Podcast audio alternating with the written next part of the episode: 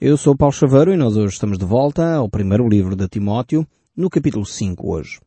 Eu espero hoje poder avançar um pouco mais neste capítulo 5 e talvez até uma certa parte do capítulo 6. Vejamos de facto aqui que estes dois capítulos, 5 e 6, formam uma secção uh, muito prática, onde vemos de facto os deveres daqueles que servem na igreja.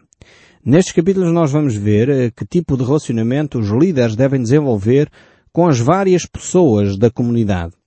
No início o apóstolo Paulo vai falar sobre relacionamentos com as pessoas de idade, que é aqui a palavra que ele usa uh, como anciãos. Aqui esta palavra anciãos não é sinónimo de bispos, mas sim de uma pessoa madura, uma pessoa já com uma vida cristã um, ehm, de vários anos. Portanto, não é a mesma ideia que em alguns outros textos nós vemos quando o apóstolo Paulo utiliza a palavra ancião. Então o apóstolo Paulo vai desafiar Timóteo a ter algumas cautelas na forma como se relaciona com as pessoas. E isso é vital. Eu creio que hum, se nós aplicarmos estes princípios também à nossa vida, certamente muitas situações da nossa vida seriam mais suavizadas, não seriam tão complicadas. Então, uh, preste bem atenção àquilo que a Bíblia diz para a forma como nós devemos desenvolver os nossos relacionamentos. E provavelmente aí iremos ter uh, um tipo de relação muito mais amigável, muito menos tensa, porque estamos a aplicar princípios que são eternos, princípios bíblicos, que são válidos dentro e fora das comunidades. Então diz assim o apóstolo Paulo, uh, no capítulo 5, o verso 1 deste primeiro livro que ele escreve a Timóteo. Diz assim, Não repreendas ao homem idoso, antes exorta-o como a pai, ou aos moços, como irmãos. Uh, temos aqui então uh, este, este texto bíblico que começa por falar, em primeiro lugar, do relacionamento que ele deve ter com as pessoas de idade, com os anciãos, com as pessoas mais maduras, com os homens neste caso. E ele diz então que ele, aos homens idosos, não deve repreender, mas exortar. Ou seja, se nós vemos uma pessoa de idade a fazer algo que está errado, devemos chegar lá e, no fundo, tentar perceber porque é que ele está a fazer o que faz. Porque uma pessoa de idade, à partida, que se não tiver nenhuma doença do foro psiquiátrico, será uma pessoa de bem, uma pessoa que já viveu muito, tem uma certa maturidade e quando tem uma determinada atitude é porque há uma razão por detrás dela. Como é óbvio, não estamos a falar de pessoas que começam a ficar numa fase, enfim, com doença mental, uma coisa assim do género, porque infelizmente a gente sabe com o passar dos anos, às vezes isso ocorre, infelizmente, para essas pessoas e infelizmente para aqueles que têm que lidar uh, também com essas pessoas. Mas, portanto, estamos a falar de uma pessoa de idade saudável, uma pessoa de idade que ainda mantém todas as suas faculdades e hoje, pela, pela graça de Deus e pelo avanço também da, da medicina, hoje temos pessoas com 80, 90, algumas até com 100 anos que eu conheço, que ainda estão perfeitamente saudáveis a, a todos os níveis. Uh, portanto, e nesse sentido, a nossa relação com essas pessoas de idade deve ser uma, uma relação de uh, respeito por elas. Deve ser, por isso, não uma atitude, quando eles erram, de repreensão, mas uma atitude de exortá-los, de desafiá-los a se explicarem porque é que fizeram o que fizeram. E, ao mesmo tempo, uh, desafiá-los também a manifestar as razões que os levaram a fazer isso e a animá-los a fazer, talvez, da próxima vez de uma forma ligeiramente diferente. São pessoas que já têm maturidade, são pessoas que conhecem a vida e certamente se se aperceberem que cometeram um erro, são pessoas suficientemente maduras para admitir as suas falhas, porque já não têm nada a perder com a vida. E por isso mesmo estão dispostos a assumir, ou deveriam estar dispostos a assumir as suas próprias falhas e corrigir os seus próprios erros. Por isso o apóstolo Paulo desafia Timóteo a ter este comportamento. Depois ele diz a seguir com os jovens, com aqueles que são homens jovens com esses ele deve corrigi-los como se fossem irmãos. Ou seja, com uma relação fraterna, com uma relação de amizade, com uma relação de, mais uma vez, ajudar essas pessoas um, a crescerem na sua maturidade cristã. Depois ele vai no verso 2 a falar sobre as senhoras de idade e sobre as raparigas. E diz assim, as mulheres de idade, eh, que ele exorte como mães, as moças como irmãs, com toda a pureza. E aqui é interessante ver que o apóstolo Paulo acrescenta um dado. Eh, se por um lado ele deve ter um relacionamento com as mulheres de idade como mães, no sentido de respeito, consideração, o amor, uh, o carinho, a atenção, portanto, as mulheres de idade, Timóteo, como líder da comunidade, deveria ter esta, esta atitude. Por outro lado, às raparigas, a mesma coisa que ele deveria fazer com os rapazes, mas, como diz o texto bíblico, com toda a pureza. E temos que recordar que Timóteo, apesar de ser um líder da igreja, era um homem, e um homem jovem ainda. Eh, não sabemos ao certo se ele nesta época já estava ou não casado. A Bíblia não nos menciona, o apóstolo Paulo não menciona esse facto aqui, se ele já estaria ou não casado. Mas o facto é que ele deveria ter cuidado no seu relacionamento com as mulheres.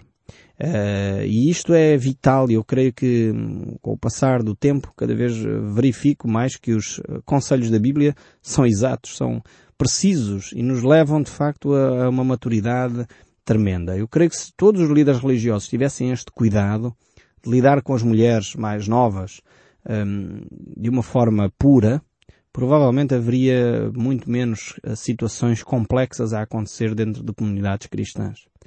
Haveria provavelmente menos infidelidades, haveria muito menos, uh, provavelmente, problemas entre a liderança com outras pessoas e, infelizmente, até as publicidades hoje exploram exploram esse tipo de relacionamento que no passado era do conhecimento das populações, enfim, em que o páraco utilizou, enfim, de uma forma indevida os relacionamentos com as mulheres e coisas desse género, e há para ali afilhados que não se sabe bem quem é o pai, coisas desse, desse tipo, que infelizmente são do conhecimento geral das aldeias e das cidades onde nós moramos. Então era necessário que Timóteo tivesse um comportamento de pureza. Eu lembro perfeitamente quando fiz o meu curso de teologia, um dos professores que eu tive, uh, professor de aconselhamento pastoral, ele dizia a certa altura que uh, nós, como líderes uh, religiosos, como líderes espirituais, deveríamos sempre no aconselhamento ter uma mesa, uma secretária entre nós e a pessoa aconselhada. E mesmo quando a pessoa estiver a chorar, dizia esse, esse professor, não se aproximem para consolar a pessoa, a senhora que está uh, a chorar e a lamentar-se. É óbvio que temos que ter empatia para com ela, uh, não devemos ser frios e calculistas e, e, rudes, não é isso que ele estava a ensinar, mas no sentido de não criar intimidades uh, que pudessem levar mais longe. Naquela altura, quando eu ouvi isto, eu disse, é, mas que descabimento, quer dizer, isto parece quase a Idade Média, uma, que, que mentalidade retrógrada. Mas na realidade, com o passar do tempo e com a experiência que vou adquirindo no, no próprio Ministério de Aconselhamento, tenho verificado que esta medida é extremamente útil. E mesmo tendo a secretária entre mim próprio e a pessoa aconselhada, em muitas alturas, eh, nota-se que há situações que poderiam se tornar complicadas caso eu não tivesse a minha esposa presente. É vital nos meus aconselhamentos ter a minha esposa presente. Por isso o apóstolo Paulo, conhecendo o coração do homem, e da mulher, ele diz, lida com as jovens mulheres uh, de uma forma pura, com toda a pureza, criando mecanismos que uh, possam ser saudáveis no relacionamento entre o líder e a pessoa que está ali para ser aconselhada. Isto é vital. E deixo esta recomendação, talvez para aqueles que estão no seminário, que me estão a ouvir, deixo esta recomendação para aqueles que são líderes religiosos do nosso país ou daqueles que nos estão a ouvir pelo mundo fora, uh, tomem as cautelas devidas para ao lidar com as pessoas que são fragilizadas, o fazerem com toda a pureza, sem intenções de dolo, de maldade, sem intenções uh, secundárias que podem se tornar armadilhas sérias nas mãos de Satanás. Mas voltando aqui ao nosso texto bíblico, capítulo 5, verso 3 deste primeiro livro de Timóteo ainda diz o seguinte, ele agora vai uh, falar acerca do relacionamento com as pessoas que são viúvas ou com as mulheres viúvas. E ele diz, honra as viúvas, verdadeiramente viúvas. Paulo aqui vai mostrar a Timóteo uh, que ele não deve entrar em exageros. E aqui, que é que ele vai fazer isso? Temos que ter mais uma vez o contexto histórico uh, desta, desta frase. Uh, estamos lembrados, certamente, quando estudámos o livro dos Atos, que a Igreja Cristã foi uma das principais ferramentas que, é, que foi utilizada para retirar as mulheres viúvas uh, da pobreza extrema. Ou seja, as mulheres naquele período uh, não tinham trabalho, a maioria não havia sequer a ideia de segurança social naquela época, é recentíssima esta ideia de segurança social, mas não havia trabalho para as mulheres. As mulheres estavam completamente dependentes do sustento ou do pai ou do marido.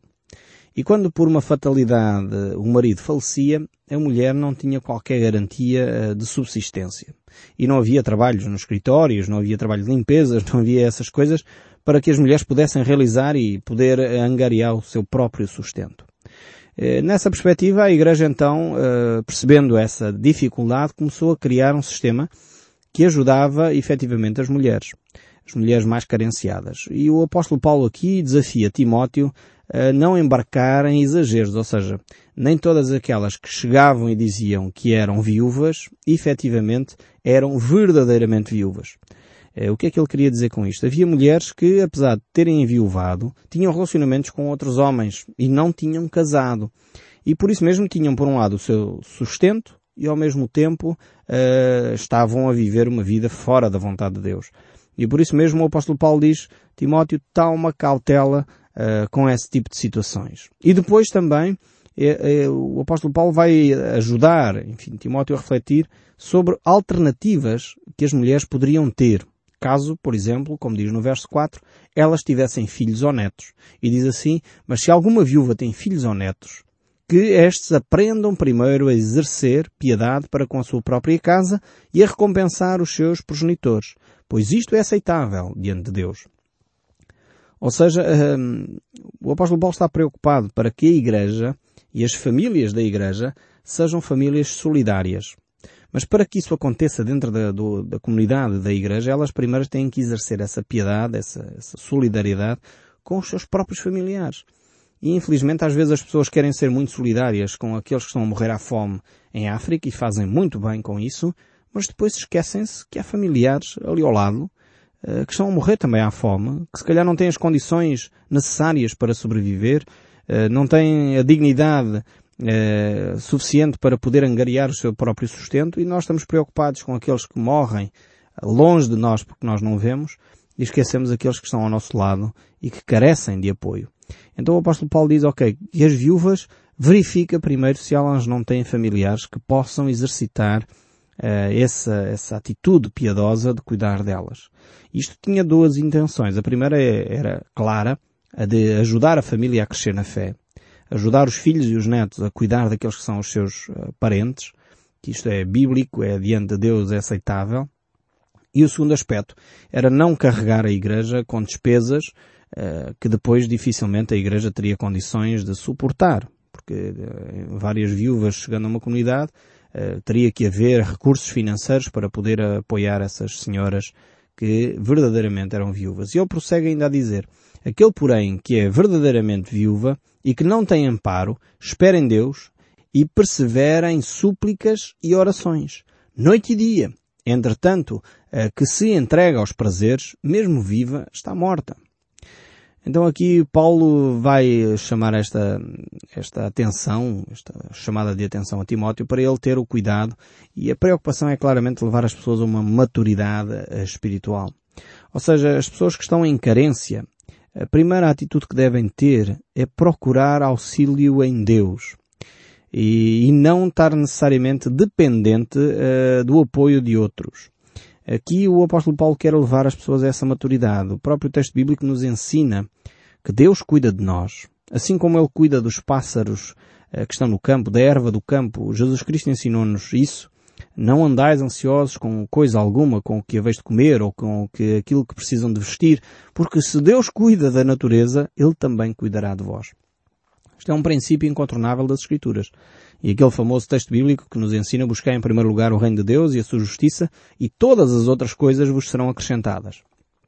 Este texto está a falar, este que eu acabei de citar em Mateus, uh, está a falar uh, claramente das carências materiais.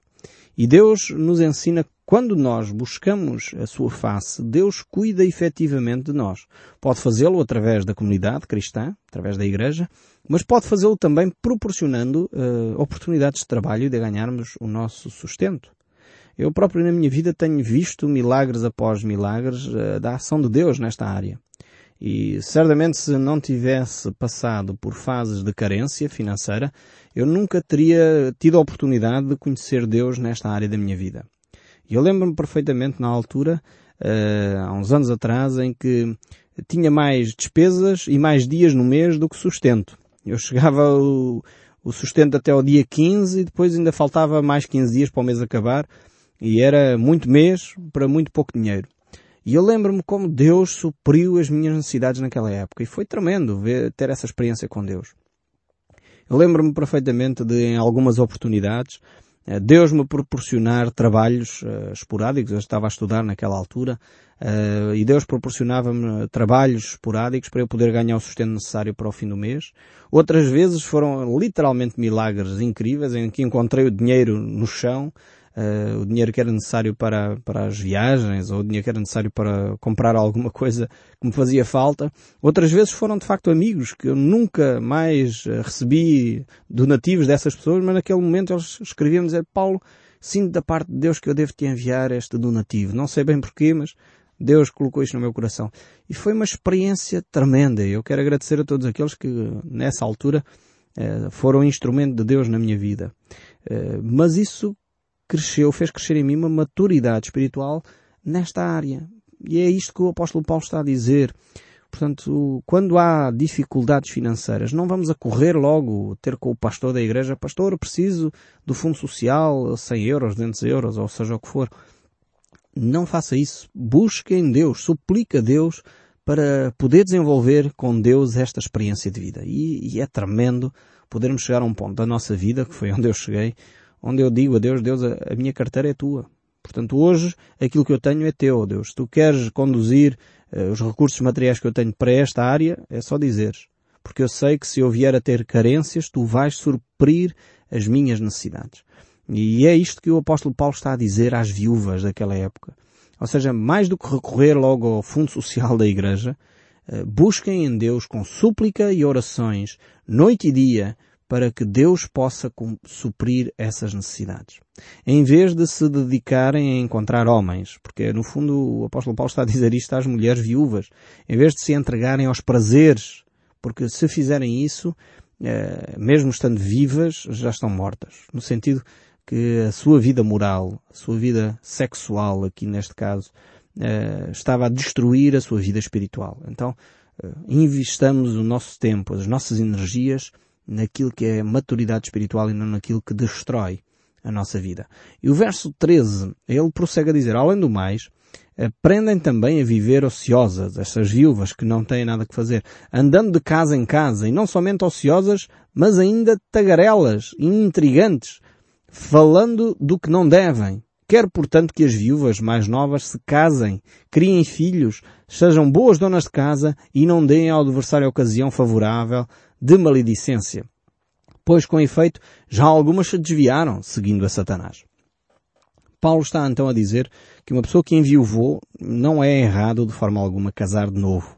Não há pecado nenhum um viúvo voltar a casar. Isto é preciso ser dito, porque algumas pessoas, a sociedade muitas vezes uh, questiona, ah, ainda morreu o marido ou morreu a esposa há dois anos, já está a querer casar. Não tem mal nenhum diante das Escrituras. A Bíblia claramente nos exorta, nos ensina que o casamento é até que a morte nos separe. É verdade que é fundamental haver um período de luto, mas cada pessoa é diferente e não tem mal nenhum que a pessoa volte efetivamente a casar. Aliás, o apóstolo Paulo aqui desafia até as viúvas que são novas, em vez de andarem de casa em casa a falar mal da vida dos outros, casem, tenham filhos e ocupem a sua vida com coisas úteis. E o verso 16 prossegue, se algum crente tem viúvas em sua família, socorra-as e não fique sobrecarregando a igreja para que esta possa socorrer às que são verdadeiramente viúvas. E isto é um conselho que se aplica às viúvas e a outras áreas da vida social. Portanto, as pessoas que estão carenciadas precisam efetivamente ser ajudadas. E se há familiares que podem apoiar pessoas carenciadas, então façam. -no. Não sobrecarreguem a igreja, as comunidades muitas vezes são, têm fundos limitados e não podem chegar a todas as necessidades. Há pessoas que pensam que a Igreja tem fundos ilimitados e que vão ajudar toda a população de uma vila ou de uma cidade. É impossível. A menos que houvesse de facto uma empresa ou duas ou três que financiasse as igrejas. Isso não é possível acontecer nem pelas leis do nosso Estado, eh, nem de facto as empresas fazem isso. E é necessário de, facto percebermos isto. É necessário que a gente ajude os nossos familiares que são mais carenciados. O verso 17 aqui deste capítulo 5 prossegue devem ser considerados merecedores de dobrado honorário os presbíteros que presidem bem, em especial os que se afadigam na palavra e no ensino, pois as Escrituras declaram não amordaças uh, ao boi quando pisa o trigo, e ainda o trabalhador é digno do seu salário. O apóstolo Paulo aqui vai falar agora acerca uh, dos presbíteros, dos padres, dos bispos, dos pastores, dos anciãos. Eu digo sempre estes sinónimos todos que é para percebermos que estamos a falar dos líderes religiosos. E ele está a dizer que não é errado, antes pelo contrário, que aqueles que servem na casa de Deus, que ensinam a palavra de Deus, tenham o seu salário. Assim como têm os professores no ensino secundário, no ensino preparatório, aqueles que dedicam o seu tempo a ensinar outros, têm o seu salário, o seu sustento, e ninguém questiona isso. Assim, aqueles que trabalham na comunidade cristã têm direito ao seu sustento. E ele aqui até diz, vai mais longe, ou seja, eh, o apóstolo Paulo sugere que aqueles que fazem bem a sua tarefa, que são excelentes eh, líderes religiosos, são merecedores de dobrado honorário, ou seja, devem receber o dobro daquilo que é eh, normal receber, porque fazem um bom trabalho. Isto é uma forma também de estimular aqueles que estão no ensino e dedicam a sua vida de uma forma vocacional, porque são pessoas que não estão preocupadas com horários, são pessoas que não se preocupam que trabalharam 8 horas e agora já chega. Muitos deles trabalham de sol a sol, como se costuma dizer, 16 e muito mais horas. Quando há situações uh, de aflição, eles estão lá. Muitas vezes levantam-se de madrugada para visitar familiares. Muitas vezes levantam-se de madrugada para ir acompanhar pessoas ao hospital ou visitar famílias em crise ou seguir alguém que teve um acidente e uma fatalidade e eles estão lá presentes. São pessoas que estão presentes nos momentos chave da vida de cada um de nós. Estão na altura em que a pessoa nasceu, estão lá a visitar a família, uh, apresentam a criança ao Senhor, depois estão connosco quando é a altura do batismo, estão connosco nos momentos mais importantes como no casamento, estão connosco nessas circunstâncias difíceis às vezes de luto e, e de facto merecem uh, o seu salário, o seu sustento, viver uma vida desafogada sem estarem preocupados com o seu sustento. E isto não quer dizer que eles tenham de andar a correr, a pedir e a apelar para aumentos salariais. Não. Quem vive de vocação não vive porque ganha um salário. Mas, no entanto, as comunidades devem ter isto em consideração. Realmente o nosso tempo hoje terminou. Eu próprio eh, fiquei surpreendido com o facto de já ter acabado o nosso tempo, mas isto é um facto.